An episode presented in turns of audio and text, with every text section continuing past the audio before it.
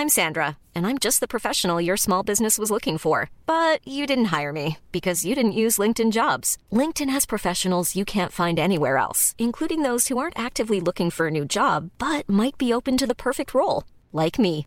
In a given month, over 70% of LinkedIn users don't visit other leading job sites. So if you're not looking on LinkedIn, you'll miss out on great candidates like Sandra. Start hiring professionals like a professional. Post your free job on linkedin.com/people today.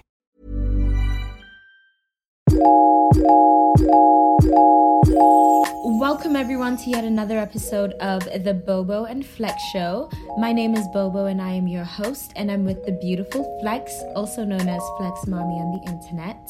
I'm so excited for this very crucial, very timely conversation during Mercury in retrograde because Mercury's doing some shit, the moon is doing some shit. We're in Aries season and we're just like in our 20s. So, astrology aside, life is wild and we need to talk about mental health. I've been going through it in a lot of ways. Flex, how are you feeling mentally? Let's let's start there. Uh, I say I'm good.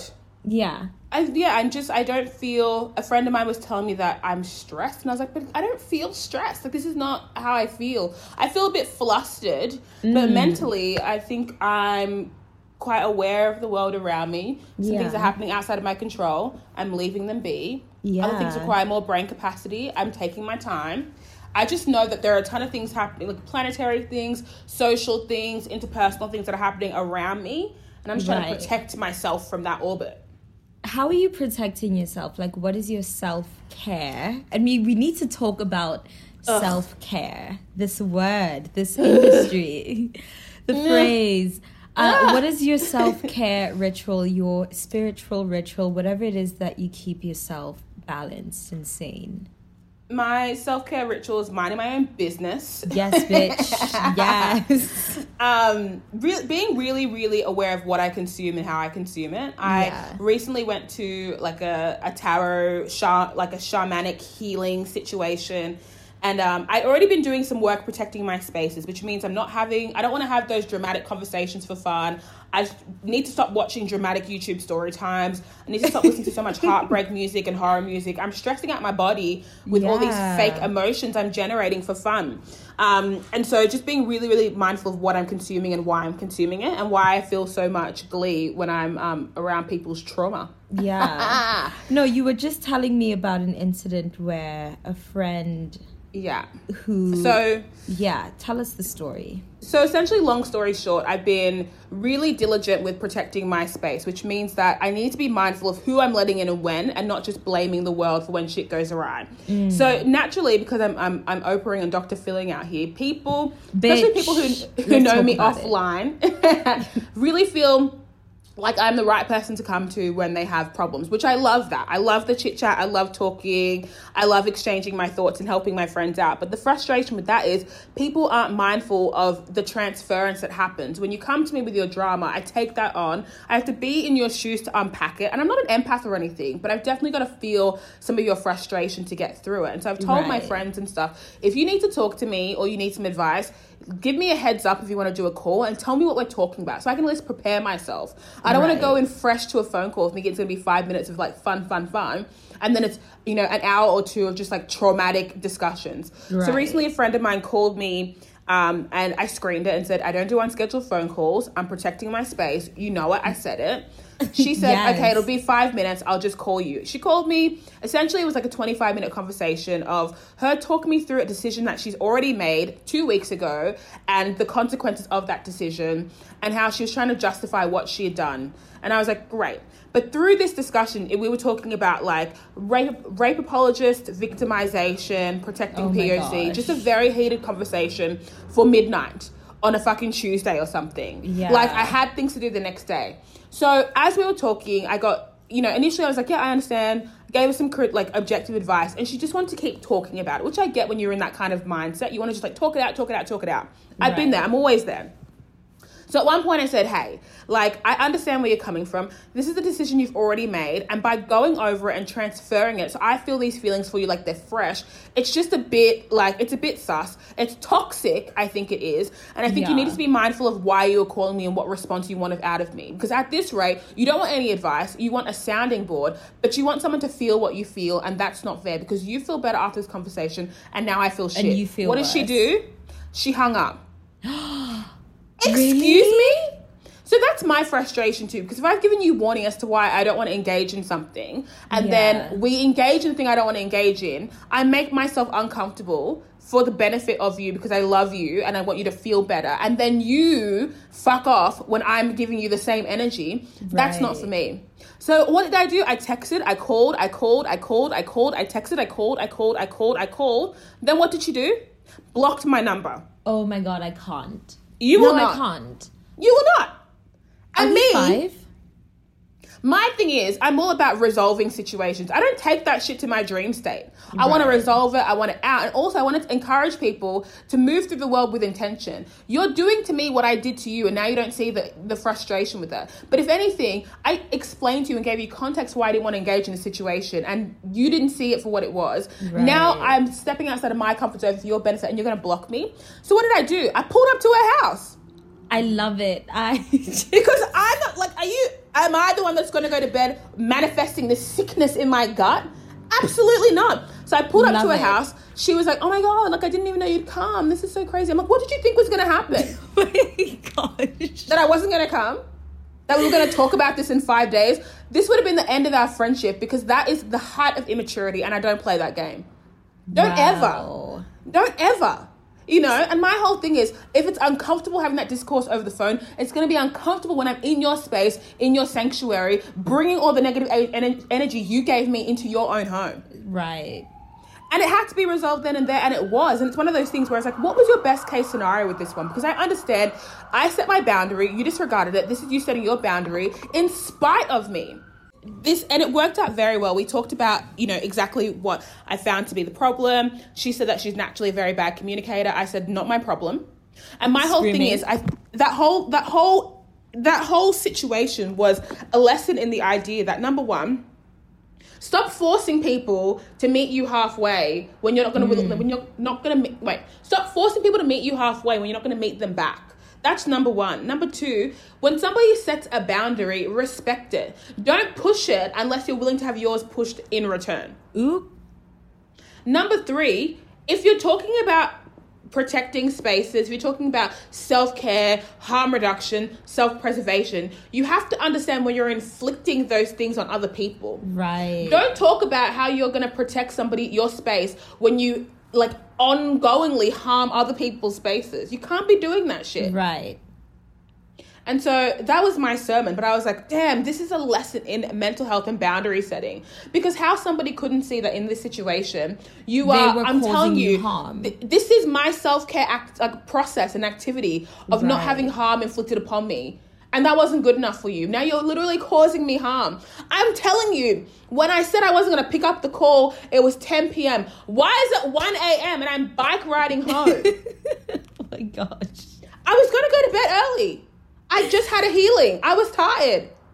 But instead, now you're bike riding home at your big age. At my big age. I cannot. So that is the frustration. So with boundary setting, you got to be mindful. If someone sets their boundaries, respect it. If you're not ready for the smoke of what happens when you upset it, I love that Amen. you bring this up actually because I had a conversation just about this today with a friend of mine and I didn't know that this was going to be a conversation about her trauma. So, similar situation to you, um, where a friend of mine hits me up and is like, Hey, it's been so long, let's catch up. So, I expect it to be banter and fun. light, light. um, and catch up times. And instead, it turns out to be a two hour conversation about her trauma. And one of her, you know, one of her issues that she's been going through is friendship issues and feeling like she needs to re- reevaluate her friendship group because she feels that people, her friends in general, aren't really there to hold emotional space for her when she needs it. Um, and so she was saying there was, you know, there was an incident when she really needed, you know, her friends to like hold emotional space for her, like during one evening, and like not all of them were, you know, were emotionally available to her, and this and this and that. And my frustration with that type of energy is that it doesn't consider the other people and doesn't consider the fact that holding emotional space is actually also it's it's labor it's emotional labor i think my my energy tends to be quite happy and so i think a lot of people take that and forget that i'm also a multidimensional being mm. who has my own feelings and traumas and like mental health episodes etc etc so I find that like this week especially I've been mentally so exhausted because I realized I got to yesterday which was Wednesday and I was like Monday, Tuesday and Wednesday I've given all of these 3 days to other people this one person wants me to do this for her. This one person wants me to help her with her career. This one person wants me to unpack her trauma for her. This one, this other person wants to have a, a FaceTime chat from across the world because she's having daddy issues. And I'm mm. like, I haven't had a second to even work on my own career, let alone like just sit with my own thoughts and my own mental health. But then people don't realize, I think you and I are in a similar situation where because we're not necessarily, we're quite passive as friends. So we don't really expect much from people. We're not yeah. like out there like, hey, like everyone hold all of this space for me. No. So I think people like people forget that like sometimes we also need our own space and like also need time to be alone. And I think that's why the lashing out and the blocking and the hanging up the phone happens. Mm. Because people literally have only consumed us as problem solvers, as people wow. who have their life together. You know what I mean? And I'm yeah. trying to be more considerate about how I package myself in the world because I'm naturally not someone to reach out to people for help. Like when I'm going through some shit, I retreat and I work on that. Sh- I just work on it by myself. You know what I mean? And so I think like you might be similar in that way. I am, yeah. Yeah, and so people literally don't see us as people who like have mental health boundaries and also like energetic capacities, you know? That is insane. And it's two pronged though, because I always tell people I will never ask you for more than I give you or return. Same. And people, that is my philosophy in life. Come on now. And so I think people look at the situation and say, because Bobo and Flex haven't asked us for anything, they don't need anything from us yet. So when that time comes, I'll be wow. there. But up, up until then, I've got I've got another query. I've got another question. I need some more advice. And also, the frustration with that is when I tell people, you're not the only person or the first person to ask me of this today. Literally, so you know. that is another thing. It's not even about having a social media following. Like, even if I said I have seven friends, granted that one of them has asked me to help them unpack something in any day. So, on the day that I can't be bothered doing, or I've said to you, I don't want to do a call because I'm trying to protect my space, and you can't see it for what it is, tell me who's selfish. Like, because you want to swear so bad that it's me being selfish. You want to swear up and down that I'm not being here for you. But look who's being selfish. Yeah. But that's and it's thing. funny though because in that situation, I said to her, "Look, I respect that I didn't tell you in that moment that I didn't have the capacity for anything. You pushed it, and I was like, okay, look, I'm going to submit to it. I'm going to be a bit passive. I'm going to just take it because I can get through this phone call a lot easier than I can explain to you why I don't want to have the phone call. Right? How I was wrong. How I was wrong. But in that instance, it's like, why can't, like, why is it up to the person? I feel like in our situation, we've got to be the one to set the boundary, yeah. reestablish the boundary, talk, communicate the terms and conditions of the boundary, reevaluate the boundary, like yeah. fight with somebody who fights against the boundary. It's like, whoa, whoa, whoa, whoa, whoa. I was carefree up until this point. Honestly, living your life. So it's it's it's insane. It's it's really frustrating too because you know, often I don't know when I'm going to reach my breaking point. I don't know when it's been too much until it is too much. That's, I don't know that I haven't had a day to myself me. until the day has come. That's the same for me. So this whole idea, like, you should have let us know. You should have. So if I had known. ah, So one thing that I've started doing is I post on my story because I'm not going to tell all 50 people who are asking me for help that I don't have the space because that's more of my time. So Yeah. what I do now is I post on my Instagram and I'm like, "Hey guys, I am taking a break from responding to texts, from picking up phone calls. I do not have it in me." And I did this yesterday. Mm. I said, "I do not have it in me today to be anyone's therapist. I don't even have my own therapist." And I think people read that and think that they are the exception. Yeah. So they read that. Because what happened is that I posted that, and right after, a friend of mine was like, Oh my God, I need to talk to you. You won't believe what just. And I'm like, I go back to my story and I see that she she read that story. No.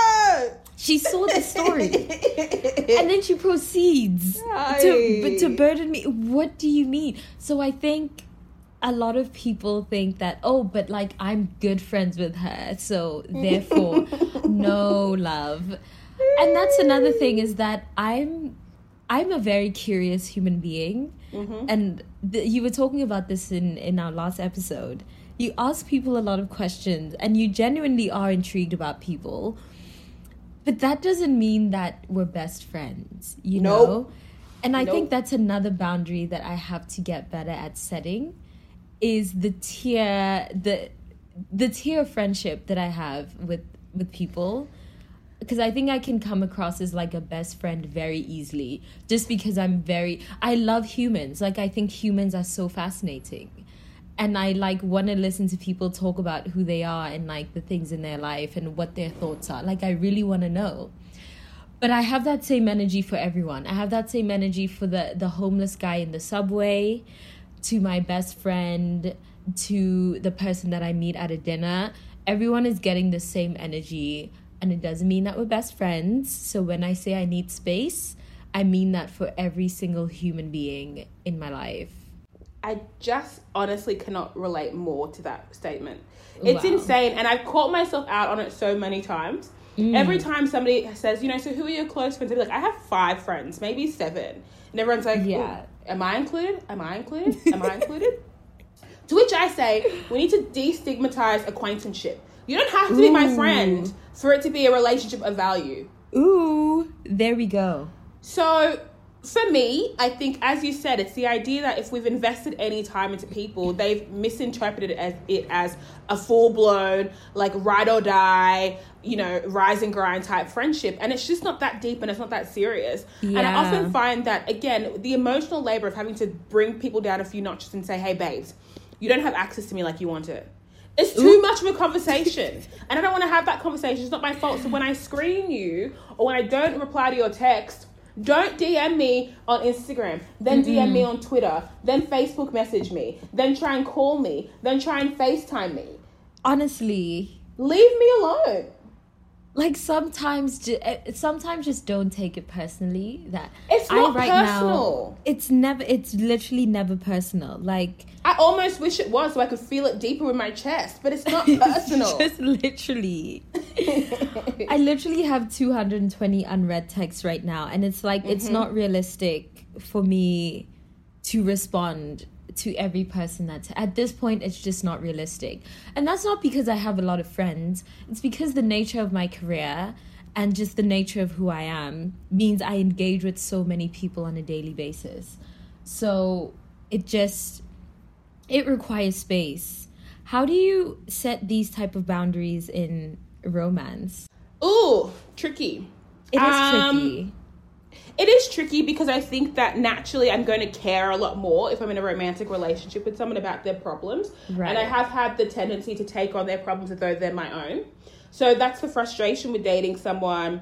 You know, I found in my past I dated a lot of people with mental health issues. I don't know if that's my kink, that's like an underlying thing I'm going for. If it's a hero Really? complex, if it's a savior complex, if it's whatever it might be that's what I've been doing, dating people with mental health issues. And often I found that, you know, when I hear someone, because I don't, I don't struggle with depression and anxiety, so I'm looking at it from a very analytical perspective. Like, okay, this triggers this, we'll do less of that, and you'll feel better. And often it's not it. So I look at it like a project almost. Okay, like today we're going to try this to make you feel better, and tomorrow we'll try this to make you feel better, and let's talk Yeah. about this, and let me unpack it. Let me get like my real Dr. Phil on, you know.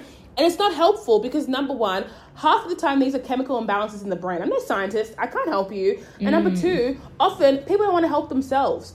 Look at how much, like, I look at people I've dated in the past and thought, look at how much attention you gave them for something they didn't even want to change about themselves. Wow. These people weren't like, I need a, this is a problem, save me. They're like, oh, this is like my life. This is what I go through day to day. I said I'm to save you. and look at where it got me. You know, so be mindful that people don't want or need your help a lot of the time. And it's our egos that make us think that they do. Yeah. And so Ooh. it's been a huge learning curve for me. So I'm trying to fix people, tweak Yeah. them, change them. Some people don't want to be fixed, tweaked, or changed. Don't take that on as if it's your personal journey as well. It's But yeah, it's been a huge not. learning curve. It's my frustration. Have you had an experience in the past dealing with people with mental health issues and Um or dating them? Yeah, I have a friend who has mental health issues, which just manifests itself as like manic episodes and things like that. Right. However, romantically, I've I've never experienced like being with someone who has mental health issues. But I think I'm in a situation right now where I am the one with mental health issues. Right, And okay. my boyfriend has to deal with that. And so I'm learning to find ways, you know, trying to find ways. And he's been really good about being like, listen, you're a human being and you're allowed to be multidimensional and have like the full range of emotions. Like, I'm not just here for your happy self, I'm here for all of yourselves. Mm. And that's been really healthy for me because I tend to.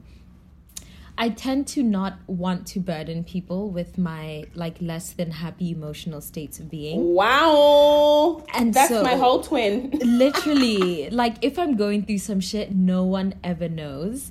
And so I'm in this very precarious and rare stage where like I'm just I'm just in a stage where like every single part of my life is in transitional mode. And so mm. You know, it also manifests itself as like nightmares and sleepless nights and d- deliriousness and like mood swings and Okay, twin. wow, hi. and literally all of the anxiety, like literally uh, all the anxiety in the world. And some weeks I'm like, hmm, this might be depression. And I don't want to burden him or anyone really with like my my morbid self because I get really morbid and I'll I get really morbid and dark and like thinking about just really dark shit. And it's like he's also in a transitional stage in his life and yeah, I'm trying to be mindful of like how I'm how my energies are affecting, you know, the people around me. And so that's that's what I'm like trying to learn to deal with and also realizing that self-diagnosing yourself is not the wave. And mm. also realizing how much toxic positivity because of social media has affected my mental health. Like Right. I feel like I've really taken on the the lifestyle, the aesthetic of like good vibes only. And it's Oh, just yeah. not realistic. It's just No. not realistic because that doesn't allow you to feel the full breadth of emotions that are that you're going to inevitably experience. And it doesn't allow for like the undulations of life to happen to you naturally. And it doesn't allow for the contractions and the expansions of life. So i'm trying to detach from the idea that i have to be positive and happy 24/7 and i'm trying to detach from the idea that the only way that i'm palatable is when i'm easy to consume by other people and i feel like that's that's what's helping me mentally now like just allowing myself to feel allowing myself to be dark and anxious and like in dark spaces. I also tried therapy and i just thought it was useless. Only i think because my therapist was like a white woman who couldn't relate to me at all. Mm. In fact i was her therapist. I ended up being her therapist more than she was mine so one day I'll find a bitch who's not use- useless. How does what's your relationship with like I want to call it social media self-care? Like you know that whole brand, like the aesthetic yeah. the aesthetic of self-love. so triggered. Uh, what's your relationship? So? I think I mirror that? a lot of your sentiments. Like I think growing up, I had a very, very, very expressive and over emotional family, and so I attributed all of those really almost negative emotions, like crying, or no, not negative, just expressive emotions, like crying and being angry and yelling as being negative. So I just repressed mm. those for forever, and I can't relate to people who express themselves in that way. I just think it's ridiculous. I'm learning to oh unpack that. I'm the same. We're literally, you know, that GIF of the the girl who's crying and the guy who's staring at her in disgust. I'm That's learning. literally I'm us. Working on it. I think also, so I told you my therapist said I had a preoccupation with wasted time, and then I went to a shamanic healer, and then she Yeah. said that burdens keep coming up. Like you feel like people burden you, you burden people. It's just like this cycle of like trying to unpack what's a burden to you versus what do you will into your life, all this shit. And I think my frustration is that when I need people. I just don't think they have the range to deal with what I'm going through. I'm, I'm the one giving you Why advice you all the time. Why do I think you're capable of returning the favor? In what world? That is literally me to the T. I'm, li- I'm so used to being the therapist that I can't Yeah. imagine being a patient. And that's What also why it's so hard for me to like reach out to, you know, like actually have a therapist because I'm like, I can't imagine. I also feel like I'm so self aware. Like all I do is contemplate and like self reflect that I can't imagine anyone understanding me more than I understand me. So And I that's have the these trouble I have, yeah. Yeah. I find therapy so um I don't know, it feels like reductive in some ways because I'm coming to them with a fully formed idea of what my problem is, just for them to validate and say, "Yep, that is definitely your problem. Here are tools to uh, fix it." But these tools are very theoretical, you know, like Like when you the next time you feel like crying, just cry. No, bitch. I'm not gonna do that. the next time you feel as though someone's angered you to the point of yelling, just Hiring for your small business? If you're not looking for professionals on LinkedIn, you're looking in the wrong place. That's like looking for your car keys in a fish tank. LinkedIn helps you hire professionals you can't find anywhere else, even those who aren't actively searching for a new job but might be open to the perfect role. In a given month, over 70% of LinkedIn users don't even visit other leading job sites. So start looking in the right place. With LinkedIn, you can hire professionals like a professional. Post your free job on linkedin.com/people slash people today. yell. so you want me to yell at the client that's coming back with a with an amendment to a brief they sent six months ago? What do you mean? Oh my god, I would. So every time I start therapy, I'm kind of like, "Fuck! Like this is not helpful." Yeah. these aren't these aren't realistic tools that I can take into my day to day because I don't operate in this insular echo chamber where my fear my feelings reign supreme over everybody else's feelings and things. Like I'm self aware enough to know that I need to mind my business sometimes and just deal. Um, but the idea of I definitely fell into that self care, self love, toxic positivity, good vibes trap just because I was, you know, very skilled at repressing quote unquote negative emotions. I've definitely been way less um, of a, to- a toxic positivity type bitch because I don't have I don't have like the quota of that in me anymore. Like I don't have like I've I think I maxed that out three years ago when I was everybody's therapist, but I was like, babes, you've got nothing to fix, you're doing well, you're on your path. Like all of you people are broken. I'm broken. we have so much work to do. And a good example of this is the fact that people run to self development as like as like the end of their line. After you've done the things, you've thought positively, you've told people how you feel, nothing's gone right. I guess I'll try and work on myself now. Right. As opposed to thinking that you haven't been the problem from the get go. Ooh. And that's what I was getting at yesterday. Um, not yet. Uh, would have been. Who knows what day would have been by the time this goes live. But I put a post on the Bobo and Flex Instagram page and said, uh, in when it comes to platonic and romantic relationships, what are you bringing to the table? Because we can talk about men and how they're trash all day, but my concern is that we're doing very little self-reflection and very little actual self-care. It is the height of self-care to me to unpack my shit behavior and fix it not meditate, not and though I've tried it and it works for some people, it's not my thing. Not going for yoga, not getting a face mask, not doing my nails, not saying positive affirmations. That doesn't help me be better and care for myself. What helps me is when I understand what my motivations are, when I understand what things get in my way of being great. Those things are self care to me. And the marketing of self care is so Mm. frustrating because it tells you just by nature that you are the problem, but you can't seek within to fix the problem. You have to look outwards. Yeah. You have to tell your friends to validate you. You have to like fix something with your relationship. You have to buy something. You have to consume something. You need to read something. Right. Spend one hour in a quiet room thinking about your past failed relationships and tell me you don't come to some kind of conclusion that you need to better yourself in some way. Then better yourself and tell me you don't feel better. That's caring for yourself. But that's the thing is that the self care industry is is that it's an industry and they have to sell you something, and if they tell you to go within, what is there to sell? Mm. Do you also think that depression is the new trend? Like depression is the new dad hat.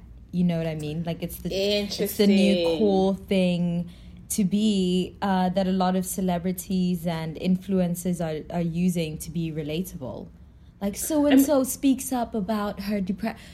You know how much to what extent is is that really depression?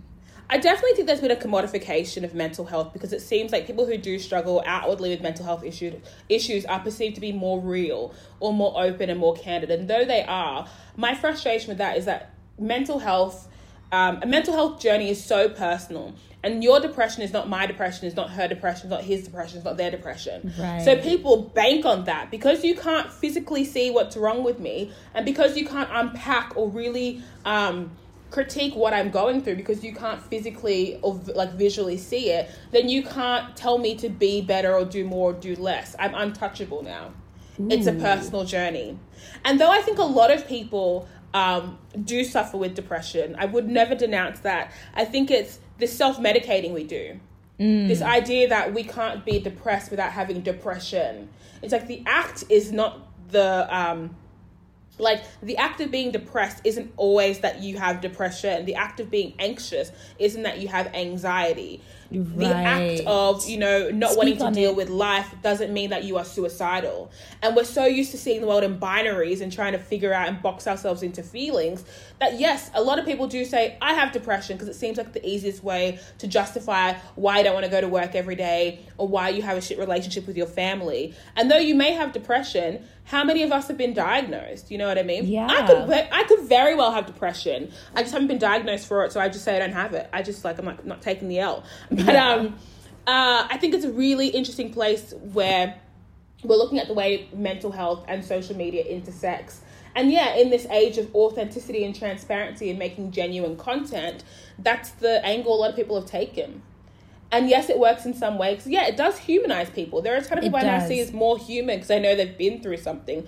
But trauma doesn't equate to humanity. Ooh, speak on it, especially Like, blackness and Come on now. There's a point where we can all identify we've all experienced trauma in some way, but that doesn't need to be the foundation or the thing that adds value to our life experience. Yeah, or the thing that defines and validates your your lived experience. A lot of black people and a lot of women tend to define themselves by how much pain they've carried. And they, they tend to be it's a lot of, you know, activism. It's a it's a lot of like attachment to pain and self righteousness masked as activism because it's like without my pain, am I still black? Like how do I define and that's that's my honestly my form of self care was listen, during Black History Month, do not invite me to these talks where we're talking about our collective pain body. I've had it, fam. I cannot spend an entire month talking about the pain and torture of being black. Blackness is also very joyous and also like beautiful. Can we also like root our blackness in something that isn't traumatic? Like, can we, you know, like not every day? And I Not everyday trauma, sometimes every day. everyday privilege. literally like honestly honestly and so i also think sometimes self-care is actually opting out of activism because your activism your activism is choosing happiness over pain Wow. and choosing to self-narrate yourself outside of the collective pain body like that that is my form of self-care a moment of silence. honestly I would challenge people to look at the connections they've made in the past two years and see how many of those have been rooted in a foundation of upset, trauma, pain, Yeah. friction, an escape from something else. But it's just like look at look at the way you're connecting with people because I often find that just because I don't want to connect with someone over drama doesn't mean that I'm opting for toxic positivity. It just means that I find no value in finding more ways to feel bad about my life. Mm. Can I want to be like happy and joyous just for a quick second? Does it need to be? And I think we often place stories filled with trauma on a pedestal. You know, you look at things like sexual assault cases, and people want to know, like, was well, how was she actually raped though? Oh, okay, so it's just like a weird, a weird interaction. So it's not that deep, yeah. That's what people are saying. Like, what's the spectrum of pain here, so I can assess whether or not this story is of value. Wow. Or what do you mean he was racist? Did he like actually like say something to you? Was it just a look? Or did he like beat up your kin? Or was it just Wow. like, you know, a weird microaggression? Come on now. So I think interestingly enough though, we have some questions um, that people have asked us about navigating mental health. Personally um, in relationships and just you know in career in a sense and i do hesitate to give advice on mental health because i really don't have a good understanding of what that individual experience is Yeah, um, same. and how bad it can be for a lot of people so for me i'm the like i'm the mind your business type bitch you know and sometimes that's not very helpful for people who don't know how to mind their business or struggle with connection Yeah. um, I fully am not in a long term relationship because I could not figure out how to work around someone who had like serious debilitating mental health issues. And I just have to be like, that's not my fight to fight. You know, when I feel that for the first time, then that will be the first time I feel that and fight it. But up until then, it's not my business. Yeah. Um, but let's talk about this question we got. Um, this person said, I'd love to hear both your opinions on dating someone with mental health issues. It's a two prong question. Um, someone who's not on your level emotionally, or someone who shuts down when you know conversations are addressed in order to protect their mental health, or someone who struggles with self-loathing. Ooh. Take the wheel, Bobo. Wow. Well, so my ex, I can speak on one of them. My ex was someone who was very emotionally stunted, which is why the relationship really didn't last longer than two months. Mm-hmm. He'd lived such a sheltered life that any experience outside of his own, he literally just couldn't understand and would just like. His response would just be like, wow, I can't relate. Anyway, and then the, just move Oh. on. Yeah. And so the only way to deal with that. So here's the thing, right? If someone is on, we're all on different emotional levels. And we all understand life and perspectives from our own level of consciousness. So if your level of consciousness is at a 10 and someone else's level of consciousness is at a 3, there's nothing you can do to raise them up to your level. And it also doesn't serve you to go down to their level and meet them there. So the only thing you can do is to disengage. And that's exactly what I did. I was just like, this relationship will actually never work. Not only do you not have the emotional range to understand where I'm operating, you also are not on my wavelength or frequency, and you never will be. And so, the best thing for us to do is just to disengage because we're speaking two different languages, we're vibrating at two different frequencies. What are we actually doing here? Um, so that's that on like trying to engage with someone who shuts down or like doesn't have the emotional range to engage. I can't speak on the experience of someone who has dating someone with mental health issues because I've never done that. And self-loathing is tricky because I don't know where to draw the line between insecurity and self-loathing. Where do you draw that hmm. line? Is there a line? Hmm. Because I think then I have my moments of self loathing. You know, like I, I have my moments of like, oh my God, don't touch my tummy. I feel bloated and like I'm insecure. I mean, is that self-loathing though? Yeah, I suppose. Yeah. Yeah, I don't know. Like, loathing is a feeling of intense dislike or disgust or hatred. yeah, that is true. That's, I feel like we're a few steps before loathing. Yeah. Just like a mild dislike. Well, what's you? Have you ever experienced someone with self-loathing? Yeah, and the consequence of that is that they rooted all their self love in our relationship dynamic. So they felt Ooh. like they were at their best when our relationship was at its best. But that was damaging because sometimes the relationship wasn't good. And so they would ignore that in favor of how good it had been or how good it could be. And I was like, ah, nah, nah, nah. I need you to be a bit present minded with me. And that is a yeah. challenge because, like Bobo said, if you're not reading the same book, you're not on the same page, you're not in the same country, you're not in the same mental space, like these are all things that you will never see eye to eye on without somebody compromising what they want to an extreme degree. I think mm. these conversations about mental health are a few of these conversations I think people think that conversations about mental health should happen way down the track of a relationship. And I just don't think it should happen. Like, in the same three weeks, I'm going to ask you, like, if you project certain behaviors, I'm like, okay, what is your mental health relationship to mental health? What are you going through? What have you been through? Right. I need to know. I don't want to be blindsided. I've had that happen before and it's not worthwhile.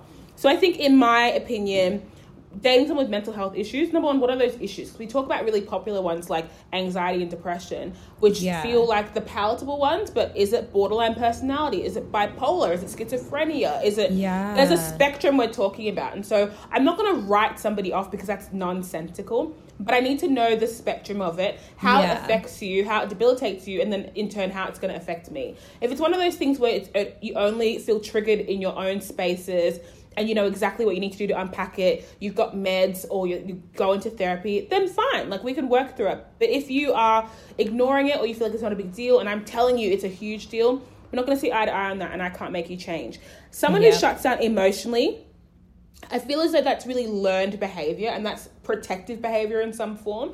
And I know people mm. don't feel as though they have the the range to express themselves completely in a new relationship. And so I can't really vilify somebody for that to the extreme. I think it's the responsibility is on me to request that of a person that they don't shut themselves down emotionally because I can't connect with them. And if they refuse yeah. to meet me halfway, then that's my bad. I got to bounce. You know what I mean? Um, and then the last question: someone who struggles with self-loathing. Again, I attribute that to not loving yourself, and I cannot do it. Like I cannot make you see what I see in you. And again, people who try, like, if I'm dating someone who's like, you can do better than me. I'm not good enough for you. I hate myself Thank you for showing me how you see yourself. That's me warned. I'm gonna go. Yeah. Because, because again, if that's a reflection of my taste level, I'm gonna take the L and I'm gonna go. Don't make me feel out of whack because I'm seeing greatness in you and you see trash. If trash is what you are and I haven't seen it yet, then that's just me knowing I have my rose colored glasses on. I gotta take yeah. them off. I gotta turn around and I gotta go. Oh, like wow. I think we've we've looked at love and romance like it has to be hard and it's gonna be painful. You gotta fight for it. And yes, when things are already built on a foundation of good, we don't build the foundation with rocks and razor blades and use syringes and like that's not what we build the foundation on. And yeah. then expect that we're gonna like, you know, put some cotton cotton wool on top of it and lie on top of it, it's gonna be comfortable. No babes. I want a foundation of like cement, then wood paneling, then carpet, and then on top of that will be like, you know, um, a doona or a throw, and then a few pillows and cushions. Right. That's all we're talking about. And then I can, and then if if the if there's a few syringes on top of the pillows, I can move those syringes off. but don't build me a foundation of love on syringes and tell me I got to deal with it and make it be better. I can't do it. I shouldn't oh have to. I'm 24. But how do you know? How do you know that you're building on a solid foundation? I think that's tricky to know, isn't it? Yeah, it is tricky to know, but I think it's easier to know when you you're not than you are. You know, like I'm not going to yeah. say this is a clear sign of a, a, broken foundation, but also be really mindful. Are you really connecting with this person or are you just talking frequently? Are you really building experiences with this person or are you just doing things together? Right. There is a clear distinction, and I think we try and overcomplicate it. No, this is right, and it's working, and it's good. And some things take time to show themselves, but until that time, don't put so much stock in a relationship. Then, ooh, I've had I've had to do it myself all the time. Like I'm the type of turbo bitch who's like, okay, well, let's be in a relationship after a month, and then I have to be like, no, like relax. You can talk to someone for three months and not be, you know, about to be wed. It's okay. Yeah Like people do need time to express their trauma to you. You don't have to ask it all in one day. Yes, he's entitled not to tell you why he broke up with his ex girlfriend. I'm like, okay, I get it. Like secret keeper, but that doesn't stop me. Nah, for me that's a no. that- You're not entitled to not tell me that. What? On a But bail no, it doesn't audition. stop me from still expressing that I want to know these things, and I will Yeah. still bring it up. If you don't tell me, there's got to be there's a limit, and everyone has their limit. Mine is like I will still push. I will still push, and there are different ways I will push. Like sometimes I'll be really upfront and be like, "Tell me what your last relationship was like," and other times I'd be like, "Hey, do you think you're a good partner?" And then from there, I'd be like, "You know, would you, what would your friends say about you? What does your family say about you?" Do you think you struggle with mental health? Like, there are different ways to pick apart someone than asking them explicit questions. Do your Googles, do your research. But you know what? The one thing that is hard to pick up on is narcissism. Because Oh, yeah. narcissism has been so it's it's now just a, it's a norm. It's been Yeah. we, we've been socialized to some extent to be narcissists because that's how you thrive in capitalism. Mm. And so I think it's it's that's the trickiest one of them all. I think I had a friend honestly the same friend that I'm always dragging, the same ex-friend that I'm always dragging on this podcast. She was a narcissist and there were days when I actually thought she might be a psychopath just because she never seemed to have any empathy for like anyone, you know what I mean? Right.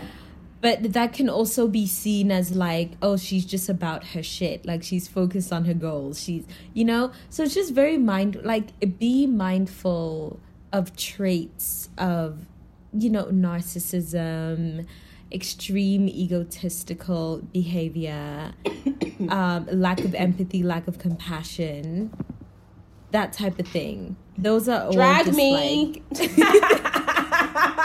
would you say you have no empathy? Nah, I'm definitely, it's underdeveloped though. Like, really? Yeah. I have a lot of sympathy for people. Empathy, Yeah. not so much. And my empathy quota goes up for people I know and significantly down for people I don't know. Oh, but I think that's everyone. Because we can't Is it? like I can't sympathize with, you know, someone who's gone through war. Mm. I mean, I can't empathize. I can only Mm-hmm. sympathize. But yeah, there's yeah, there's levels to the shit. You know? Back up to narcissism really quickly. yeah. It's been a really popular topic in a lot of like podcasts recently. I guess because of Dirty John on Netflix, that show. Have you watched it? no, what's the show about? Essentially, it's about this guy who scams his way into this woman's life within weeks and then overtakes it, like scams her for money, property, ruins Wow. ruins her family life. She becomes estranged. Like he's just turbo. Um, but there, they were talking. I don't know what podcast it was, but they were talking about different ways ma- uh, narcissism manifests in relationships, both platonic and romantic. And you know that first of all, like we all need a healthy amount of narcissism to exist. Like Right. yeah even publish on social media to make anybody listen to you or hear you when you speak. You do need to have healthy levels of narcissism, and we often can't um, misinterpret ego or confidence or charisma for narcissism. But in relationships, one to be really, really mindful of is somebody who love bombs you. And I had no idea what this was. Um, What is But- that? love bombing is the idea that when you meet someone for the first time in like a romantic sense they bombard you with love and affection like they they they tell you that they mm. want to hang out with you all the time that they can't wait to meet your parents and your friends would love them and you're amazing and you make them feel great and I've never met anyone like you and and you complete me and I, I don't know what I'd do without you. And the frustration with this is because when you've been in a situation where you've been so starved from intimacy and love you see this as a positive trait like finally I found my person who really sees me for me and I've worked so hard for so long to find this and it's finally here and it's so right. And you'll know the situation is sus because granted a friend will be like, oh, like you are gonna be in a relationship already? Like oh Yeah. he's meeting your parents al- already? Oh he wants to go on a holiday already? Like Yeah. And you know like it just there moves is- so quickly that like it wow. moves so quickly and what happens is you start to um, root uh, or build a foundation of love on this person's affection and validation because they've given you so much of it that at first you're a skeptic and then very quickly you settle settle in because they will keep giving more to you because narcissism narcissists, sorry, are trying to get you to fulfill what they want from you. Sometimes they want validation or they want to feel like they own someone. So they will keep on feeding into you until you believe it to be true. And so when you've dropped your guard, you're kind of like, okay, I am worthy of love. This is real. This is good. Then they'll just fuck off and go to the next person. Then you're shattered, being like, I don't know what happened. Like he was so interested. She was so interested. Yeah. They were so interested. And now they're just gone. They don't want to text you anymore. I don't know what happened. And then you think it's you.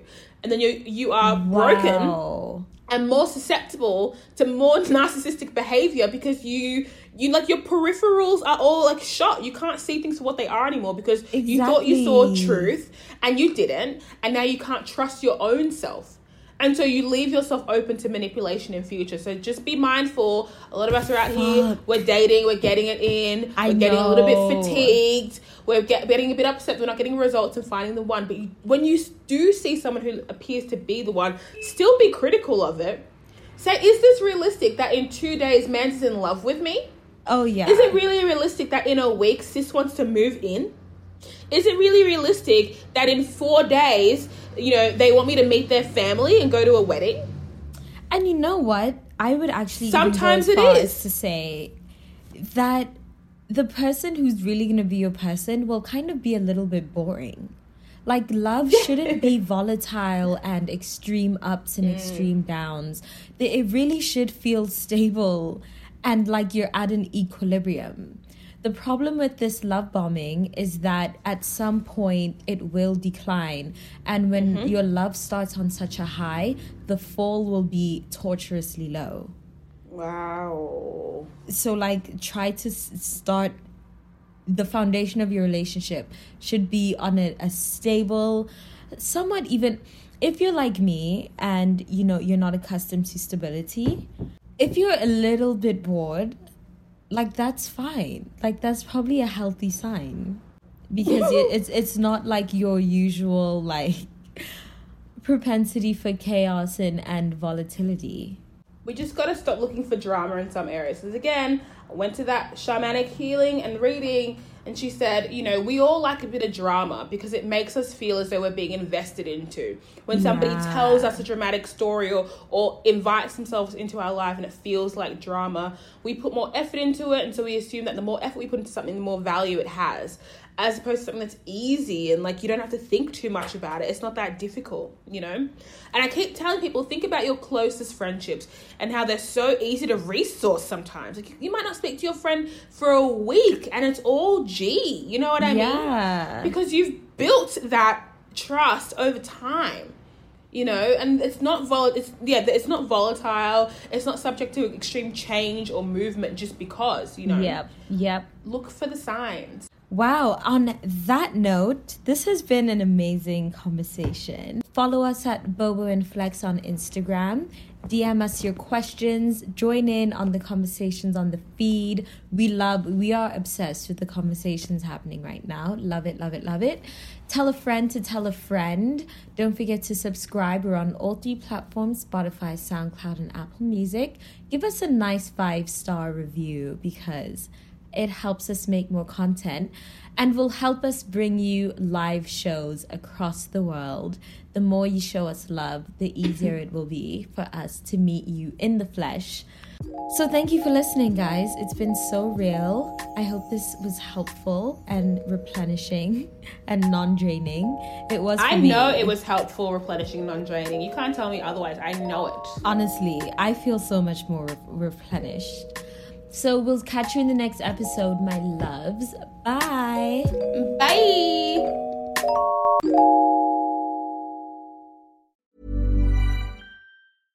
Imagine the softest sheets you've ever felt. Now imagine them getting even softer over time. That's what you'll feel with Boll and Branch's organic cotton sheets. In a recent customer survey, 96% replied that Boll and Branch sheets get softer with every wash. Start getting your best night's sleep in these sheets that get softer and softer for years to come. Try their sheets with a 30-night guarantee. Plus, get 15% off your first order at bollandbranch.com. Code BUTTERY. Exclusions apply. See site for details.